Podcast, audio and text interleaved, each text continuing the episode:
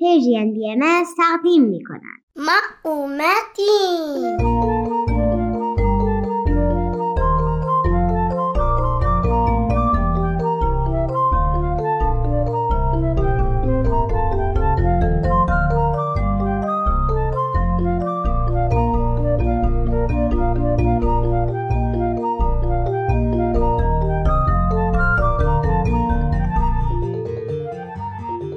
عزیزای دردونه جون چطورین؟ حالتون؟ احوالتون؟ صدای خنده ها بلند؟ همه فعال؟ همه پر انرژی؟ خب الهی شکر بچه ها من یه سوال دارم ازتون ببینم کی می‌تونه به هم کمک کنه شما می‌دونید ارزشمند یعنی چی؟ چه چیزهایی در زندگی شما ارزشمند هستند؟ ارزشمند یه چیزیه که خیلی دوست دارمش علاقه منه ارزشمند یعنی کنار یه چیزی هستی و اون بهت خوشحالی میده ارزشمند یعنی چیزهایی که واسه ما ارزش دارن. و با بقیه فرق می‌کنن ارزشمند چیزیه که مثلا سخت دست میاد. مثلا یه الماس مدن چی باید ساعت ها بره مدن و بکنه و یه الماس به دست بیاره که اون الماس ارزشمنده. بر اساس کمیاب بودن و سخت, سخت به دست آوردنش اون چیز ارزشمندتر میشه. چیزا که برام ارزشمنده ما فلود مامان بابا برفی اسکیت. باسه من خانواده مهمه بابا مهمه مامانم مهمه داداشم مهمه. اینا رو میگن ارزشمند. الماس و طلا از ارزشمند می‌تونم باشه؟ اما از اون ارزشمندترم هست. مثلا یکیش سلامتی خانواده. با هم بودن خانواده. عروسک مورد علاقم و چیزایی که خیلی دوست دارم و کار دستی های خیلی خیلی زیبا و, و نقاشی ها مادر و پدر خیلی ارزشمندن. دوستان برام ارزشمندن مثلا دیگه دیگه مادر بزرگم پدر بزرگم اسکیت. دیگه دو چرخه اسکوتر بابایی چیزای ارزشمند من اینا هستن. بعضی از وسیله هم هستن که من خیلی دوستم مثل ساعت هوچمندم دوستام خانوادم و آره همین. عدالت و صداقت جز به چیزای ارزشمند زندگی است. بچه ها جون می‌خوایم با هم یه بازی انجام بدین من چند تا کلمه که از توی حرفای شما به عنوان چیزهای ارزشمند متوجه شدم و میگم هر کدوم که به نظرتون ارزشمندتر بود رو با صدای بلندتر تشویق کنید و براش بیشتر دست بزنید. قبوله؟ خب شروع می‌کنیم. توپ فوتبال عروسک باربی خانواده رفتن به پارک با دوستاتون سلامتی و مریض نبودن جایزه گرفتن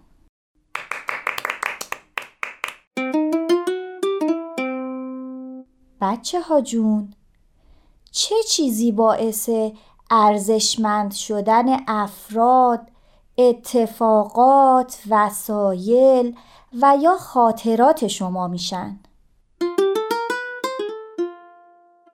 من مثلا وقتی که برامون نقاشی می‌کشن دلجویی برامون می‌کنن انگار اونا برای ما خیلی ارزشمندن مثلا اگر یه سفر رو تنهایی بری ولی یا با خانوادت بری یا با دوستات بری اون سفری که تنهایی رفتی زیاد باعث نمیشه خاطرت ارزشمند بشه. ولی اون سفری که با دوست و خانواده رفتی ارزشمندتر می‌کنه اون خاطر.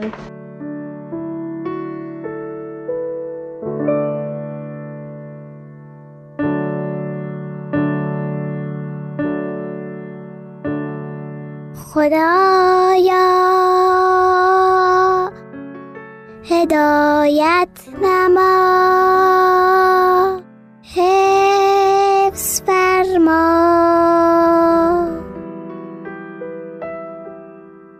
سراج روشن کن. ستاره درخشنده نما. توی مقتدر و توانا.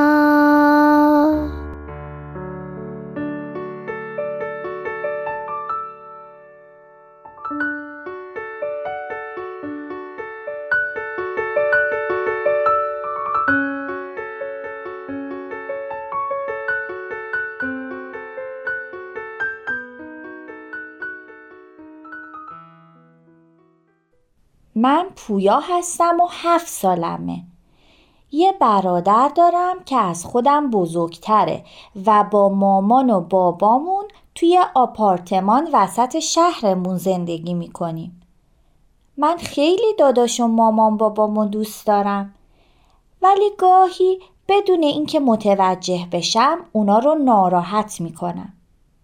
مثلا دیروز برای کاغذ نقاشیم دنبال زیردستی میگشتم. کتاب کهنه روی میز کار مامانم بود. اونو برداشتم و زیر کاغذم گذاشتم. چون با ماژیک نقاشی می‌کردم رد نقاشیم روی جلد کهنه کتاب افتاد. وقتی مامانم رسید و کتاب شدید خیلی ناراحت شد. منم تعجب کردم. که چند تا خط کوچیک روی جلد یک کتاب کهنه مهمتره یا نقاشی قشنگ من. اما اون به هم گفت این اولین کتابی بوده که پدر بزرگ براش خریده و خیلی براش ارزشمنده. چند روز پیشم راکت تنیس داداشم رو برداشتم تا باهاش از روی قفسه چیزی بردارم تا منو دید سرم داد کشید و گفت می‌دونی اون راکت چقدر میارزه؟ کی بهت اجازه داده به راکت ارزشمندم دست بزنی؟ اما همین داداشم وقتی که ماژیکاشو گم کرده بودم به هم لبخند زد و گفت عیبی نداره و من که از نگرانی اینکه الان از عصبانیت گم شدن ماژیکاش با هم دعوا می‌کنه زبونم بند اومده بود از این بیتفاوتی شکه شدم. فکر کنم برای هر کس ارزشمندی لوازم و اتفاقات با یکی دیگه فرق داره. یعنی چیزی که برای یکی خیلی مهمه ممکنه اصلا برای من اهمیت نداشته باشه. اما از یه چیز کاملا مطمئنم. بعضی چیزا هست که برای همه اعضای خانواده ما مهمن. مثلا پارسال که بابام بعد تصادف به خونه اومده بود هر کاری برای اینکه احساس راحتی کنه و زودتر حالش خوب بشه انجام می‌دادیم. مامانم براش غذاهای مقوی درست می‌کرد داداشم خریدای خونه رو انجام می‌داد و منم سعی می کردم سکوت رو رعایت کنم تا بتونه بیشتر استراحت کنه. و هر چیزی رو که لازم داشت براش دم دستش میذاشتم. چون سلامتی بابام و خوب شدنش برای همه ما خیلی ارزشمند بود.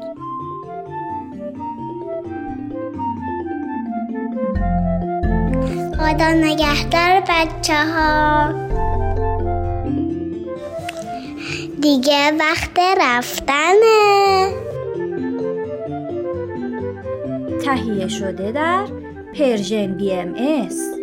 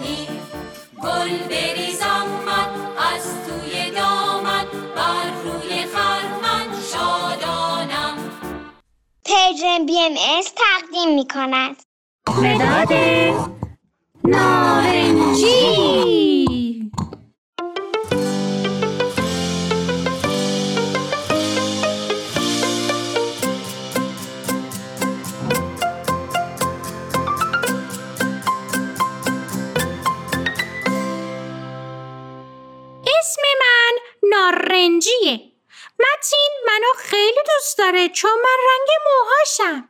موهای متینم مثل من نارنجیه.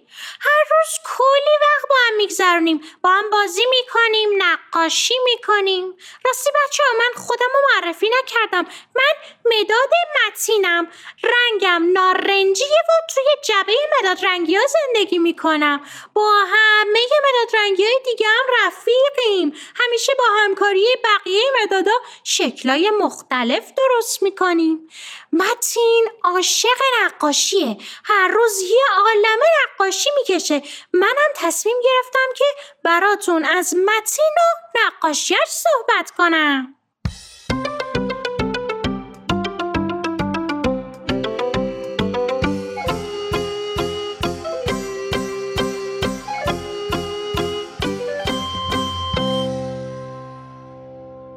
امروز متین تو دفتر نقاشیش یک پسری رو کشیده بود که روی یک میله آهنی داشت راه می‌رفت. دستاشم باز کرده بود که نیفته. داستان این نقاشی برمیگرده به جریانی که تو کلاسشون امروز اتفاق افتاده بود و کلمه جدیدی که متین یاد گرفته بود.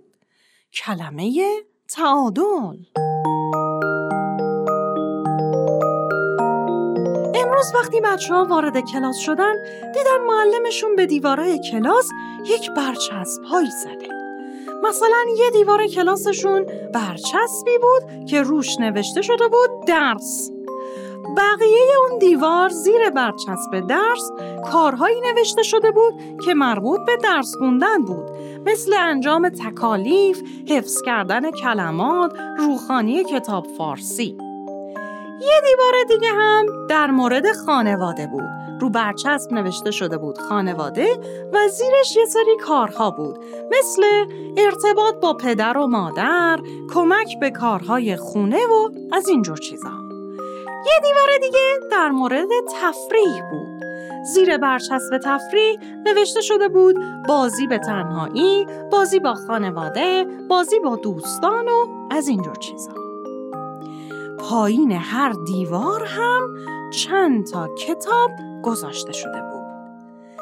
وسط کلاس یک میله آهنی کلفت به قطر 20 سانت گذاشته بود معلمشون. این میله آهنی باریک بود. وقتی می‌خواستی روش راه بری باید هر پایی میومد جلوی پای دیگه یعنی پاشنه پای جلو میچسبید به پنجه پای عقب. چون میله آهنی باریک بود. مثل لبه های جدول بچه شما تا حالا روی لبه جدول خیابونا را رفتین؟ بعد که همه بچه ها وارد کلاس شدن خیلی دوست داشتن که بدونن چه خبره. قرار چیکار کنن؟ معلم متین روی وایت بورد بزرگ نوشته بود تعادل. همه براشون سوال شده بود که خب حالا تعادل یعنی چی؟ حالا می‌خواین چیکار کنیم؟ وقتی بچه ها نشستن معلمشون گفت امروز قراره همه بازی تعادل بکنیم. یکی از دوستای متین رو صدا زد و از کنار دیوار چند تا کتاب برداشت. چند تا کتاب از کنار دیوار خانواده، چند تا کتاب از کنار دیوار تفریح. بعد همه کتابا رو قاطی و پاتی داد به دوست متین. گفت حالا سعی کن روی این میله با این کتابا راه بری. دوست متین وقتی می‌خواست روی میله راه بره نتونست تعادلش رو حفظ کنه. همه کتابا از دستش افتاد.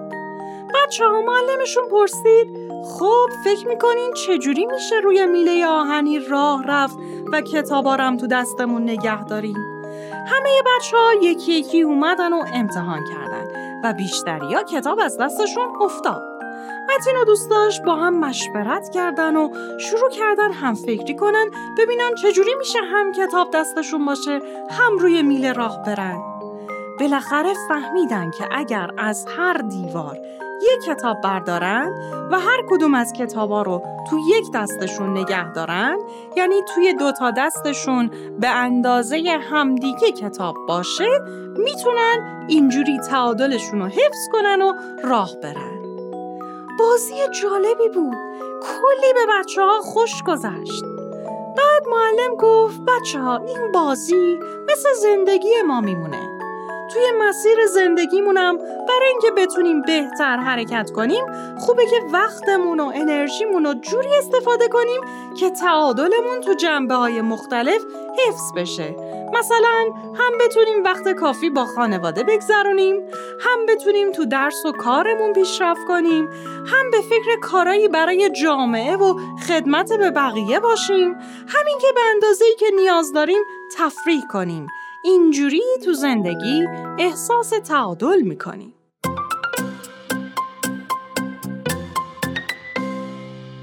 بچه ها موضوع تعادل برای متین خیلی جالب بود. به راه رفتن روی میله فکر می‌کرد که چه کار دقیق و هیجان انگیزیه.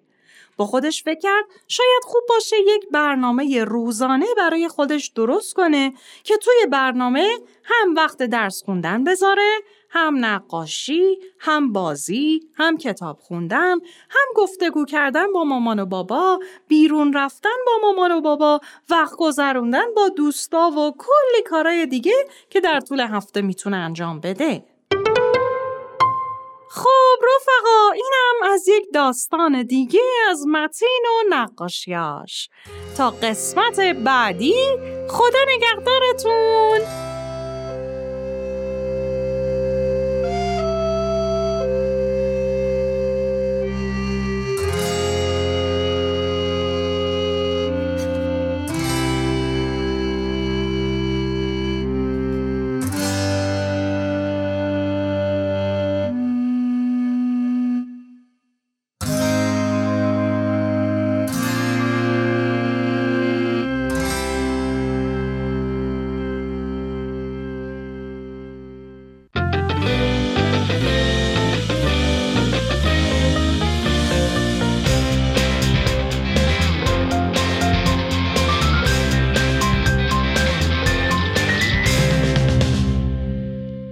سلام. به پادکست مداد نارنجی فرزندم خوش اومدین. من دورنا پارسا هستم و در این قسمت می‌خوام براتون از یک مفهوم جالب صحبت کنم. مفهوم تعادل. ریشه کلمه تعادل از مصدر عدل هست و معنای اون ایجاد عدالت و همخانی بین امور مختلفه. انسانی که می‌خواد تعادل در زندگی رو تجربه کنه اول باید بدونه که خواستش از زندگی چیه و چه هدفی رو دنبال می‌کنه. بعد از اون برای رسیدن به هدف طوری برنامه ریزی کنه که در مدت مشخص به اون دست پیدا کنه.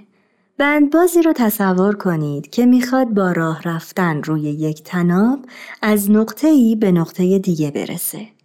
باید برای هر قدمش برنامه خاص داشته باشه. به طوری که فشار روی تناب و وزنی که به دو طرف تناب وارد میشه کاملا دقیق و حساب شده باشه. اگر این بند باز از یک طرف تناب قافل بشه و تمرکز خودش رو بر روی طرف دیگه بگذاره محکوم به سقوطه. اون باید حساب شده قدم برداره تا بتونه تعادل خودش رو حفظ کنه و به نقطه مورد نظر برسه. زندگی ما هم مثل بند بازیه. هر فردی باید بتونه نقطه تعادل خودش رو در زندگی پیدا کنه. رسیدگی به تمام جوانب زندگی می‌تونه نقطه تعادلی باشه.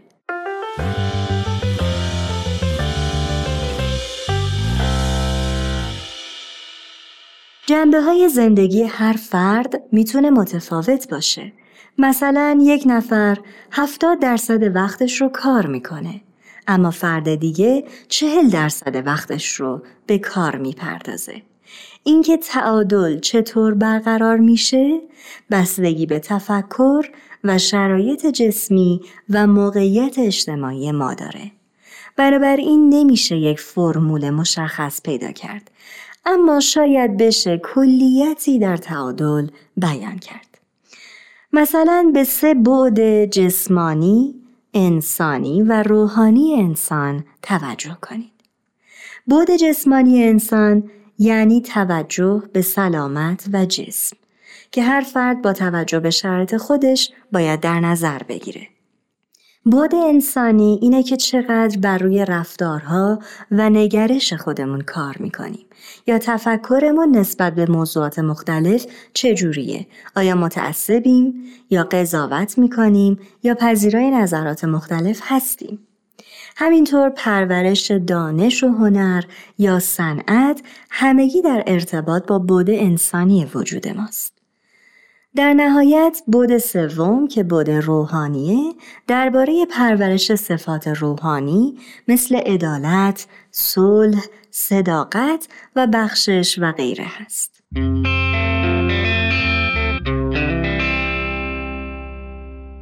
حالا چطور با فرزندانمون در مورد این سه بود صحبت کنیم تا از همین کودکی یاد بگیرن که تعادلی در برنامه های زندگیشون ایجاد کنن که همه این ابعاد زندگیشون رشد کنه. یکی از روش هایی که هم به ما کمک می‌کنه هم به کودکمون اینه که هر کاری که انجام میدیم بررسی کنیم و ببینیم چه تأثیری در این سه بود گذاشته. توجهتون رو به یک گفتگوی جالب جلب می‌کنم. امروز برای همکارام اون کیکی که دیشب پخته بودم و بردم همه کیک واسه همکارات بردی؟ بله همکارای من بعد خوردنش حس خوشحالی داشتن چون قبل نهار بود و گشنه بودم می وقتی کیک و خوردن چه اتفاقی افتاد؟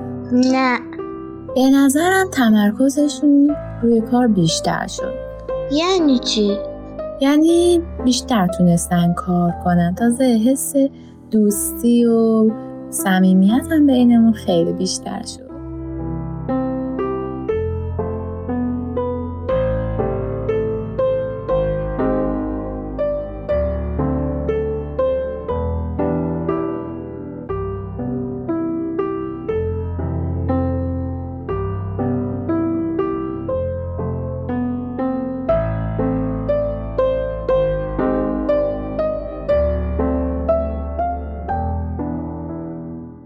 همونطور که شنیدین مادر در این گفتگو تلاش کرد به کمک کودک ابعاد مختلف این اتفاق رو بررسی کنه.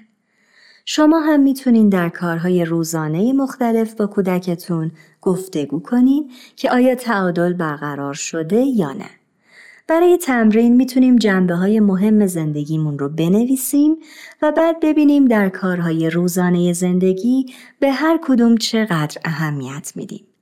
در ارتباط با فرزندمون هم همین کار رو می‌تونیم انجام بدیم. جنبه های مهم زندگی فرزند ما چیه؟ آیا در طی روز به همه اونها پرداخته میشه؟ در طی هفته چطور؟ مثلا یک جنبه زندگی فرزند ما ارتباط نزدیک با والدینه.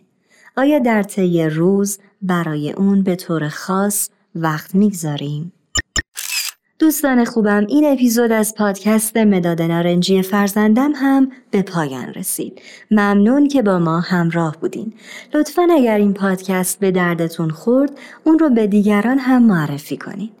در ضمن اگر گفتگو یا تجربه های جالبی با کودکانتون داشتین لطفا به آدرس سایت یا تلگرام دردانه برای ما بفرستید.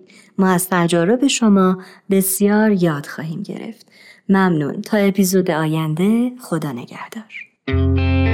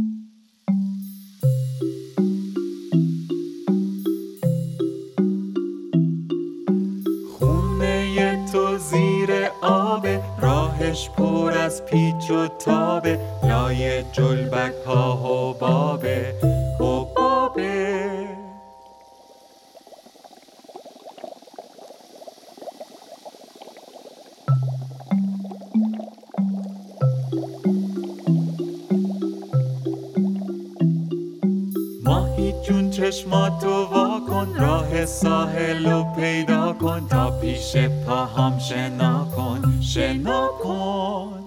ماهی کوچولو کجایی؟ تو رودخونه یا دریایی؟ سوار موجای آبی.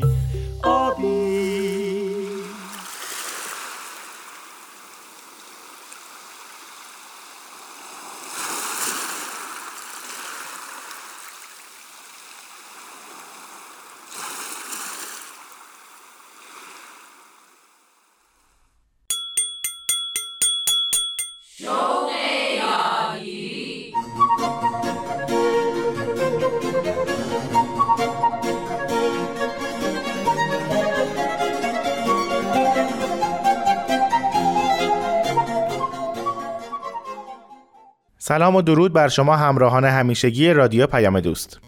رامان شکیب هستم و این چهارمین برنامه از مجموعه برنامه های شوق یادگیری است. دوستانی که برنامه های گذشته رو شنیدن می‌دونن که هدف از تهیه این مجموعه کمک به والدینی است که می‌خوان فرزندانشون در تحصیل موفق باشن.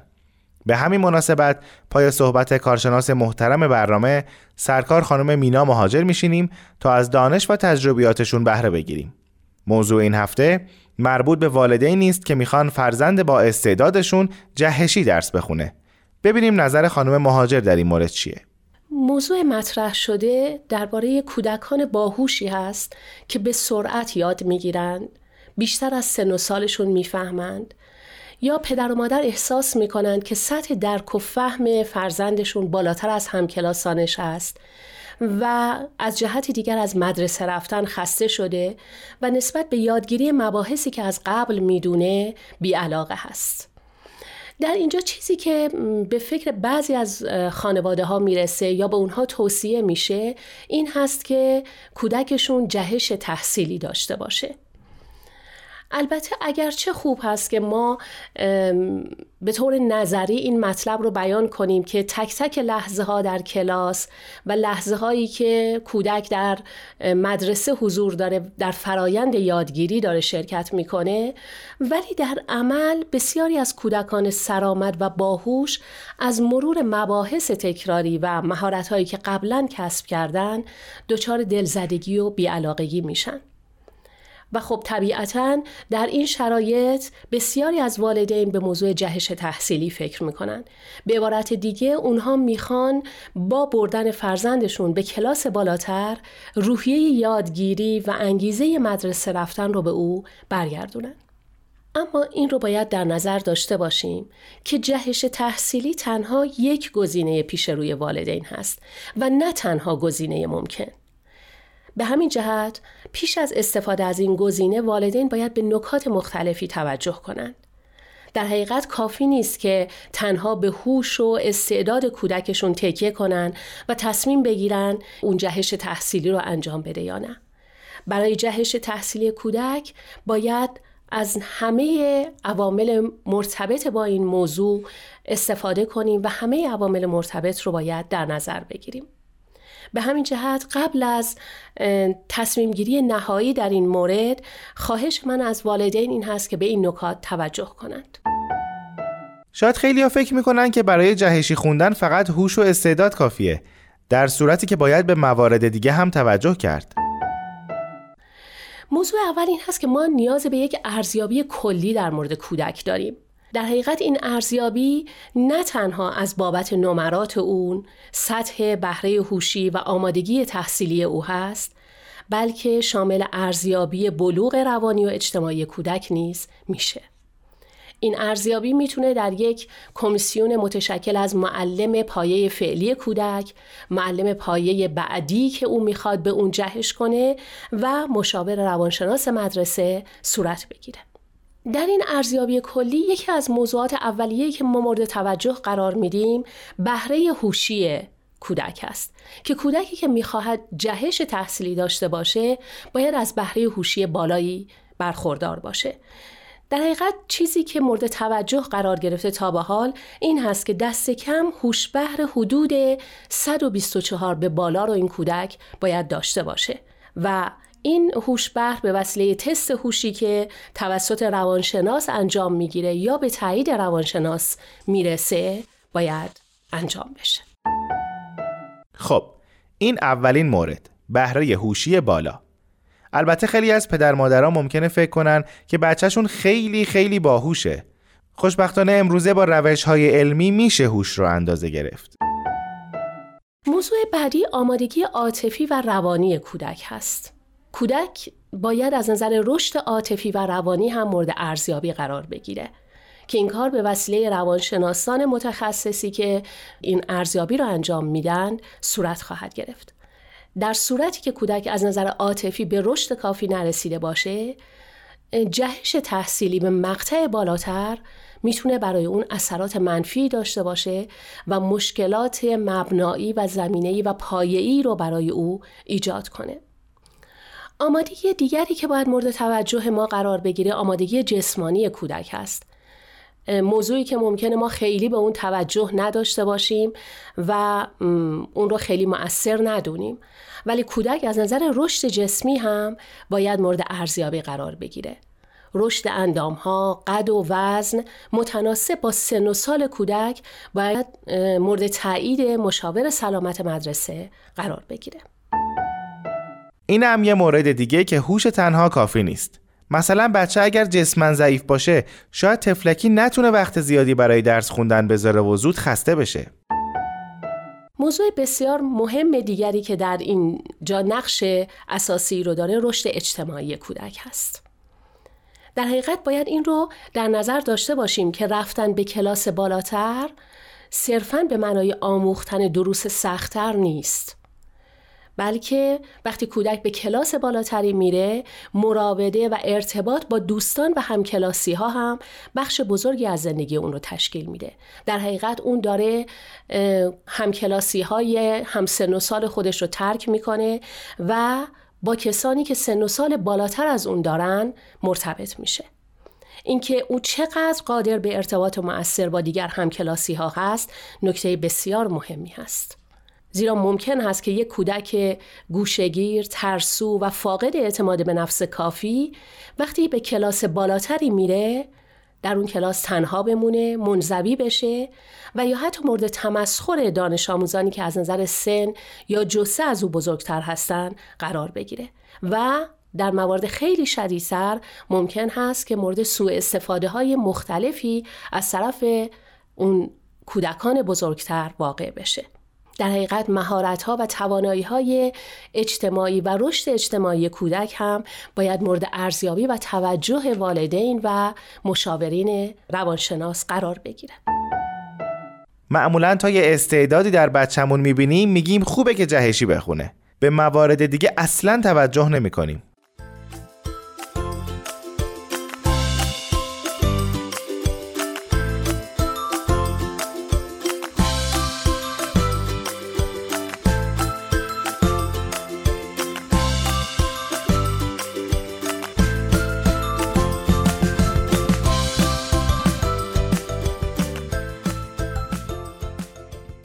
موضوع دیگری که بهش توجه می کنیم در این تصمیم گیری علاقه و انگیزه بالا هست در کودک. این رو باید در نظر بگیریم که این والدین نیستن که به کلاس بالاتر میرن. به همین جهت کودک باید خودش انگیزه و علاقه زیادی به جهش تحصیلی و یادگیری مباحث جدید داشته باشه. بعضی اوقات ما می‌بینیم که والدین هستند که فشار زیادی به کودک وارد می‌کنن تا اون کلاس ها رو با سرعت طی کنه و انگیزه های مختلفی هم دارن. انگیزه مطرح کردن خودشون یا افتخار ایجاد کردن برای خودشون از طریق فرزندانشون. و در حقیقت این والدین برای کودک حق انتخابی قائل نیستند. چیزی که در اینجا خیلی مهم هست این هست که مهم نیست که کودک چقدر سرآمد و نابغه و باهوش است. مهم این است که آیا برای این کار خود کودک از شوق و انگیزه کافی برخوردار هست یا نه؟ درسته دیگه اصل کاری خود بچه است اونه که باید انگیزه داشته باشه موضوع دیگری که بهش توجه می کنیم آمادگی تحصیلی همه جانبه کودک هست کافی نیست که تنها در چند زمینه خاص کودک استعداد و نبوغ زیادی از خودش نشون بده. در حالی که در سایر دروسش عملکرد متوسطی داره. برای مثال ما ممکنه کودکی داریم که در ریاضی یا خواندن و نوشتن یا زبان درخشنده هست و خیلی استعداد خوبی رو از خودش نشون میده. در حالی که در سایر دروس خودش نمرات متوسطی می‌گیره. در حقیقت این چنین کودکی آمادگی جهش تحصیلی رو نداره چون این آمادگی باید از همه جهت و در همه دروس خودش رو بتونه نشون بده. نگفتم. یادتونه چند لحظه پیش گفتم تا یه استعداد فقط یه استعداد در بچهمون می‌بینیم میگیم خوب جهشی بخونه؟ نه جانم اینطورام نیست. کودک باید در همه درس ها توانا باشه. موضوع دیگری که در تصمیم گیری برای جهش تحصیلی به اون توجه می‌کنیم حمایت معلم هست. در حقیقت مهم هست که کودک از طرف معلم پایه فعلی خودش و معلم پایه بالاتری که می‌خواد به اون منتقل بشه مورد حمایت قرار بگیره. در بسیاری از موارد معلمین خودشون توجیهی برای جهش نمی‌بینن و با نفس این عمل مخالف هستند و بر این عقیده هستند که این کودکان هنوز به حد کافی از رشد نرسیدن و نمی‌تونن موفق باشن. به همین جهت اگر کودک در کلاس این گونه معلمی قرار بگیره مطمئنا مورد حمایت او قرار نخواهد گرفت. پس کاری که والدین عزیزمون باید انجام بدن این هست که از حمایت معلم فعلی و معلم آینده کودکشون اطمینان حاصل کنند. این رو می‌دونیم که نگرش معلم حتی اگر به زبان هم آورده نشه به طور ناخودآگاه در رفتار و در برخوردش با کودک آشکار میشه و ممکن هست که بر کودک اثرات منفی بذاره. کافی اون معلم از روی دلسوزی فقط اظهار تأسف کنه. حتی نه با کلام فقط با حرکت سر. خب تفلک بچه متوجه میشه. بعد به خودش فکر می‌کنه توی چه دامی گرفتار شدم. در مرحله بعدی کاری که انجام میدیم این هست که کودک رو در یک مرحله آزمایشی قرار بدید در ابتدا. مهم هست که کودک قبل از اینکه به طور رسمی وارد کلاس بالاتر بشه یک دوره آزمایشی رو پشت سر بگذاره. در این دوره آزمایشی اون می‌تونه توانایی های خودش رو محک بزنه می‌تونه مطمئن بشه که آیا حاضر هست با شرایط جدید کنار بیاد با هم کلاسی های جدیدش بتونه خوب بگیره و عادت کنه مباحث درسی رو درک کنه و نهایتا باید به کودک این اطمینان رو بدیم که در هر زمانی اگر تصور کرد که نمی‌تونه و یا نمی‌خواد به کلاس بالاتر بره امکان بازگشت به دوره قبلی براش وجود داره.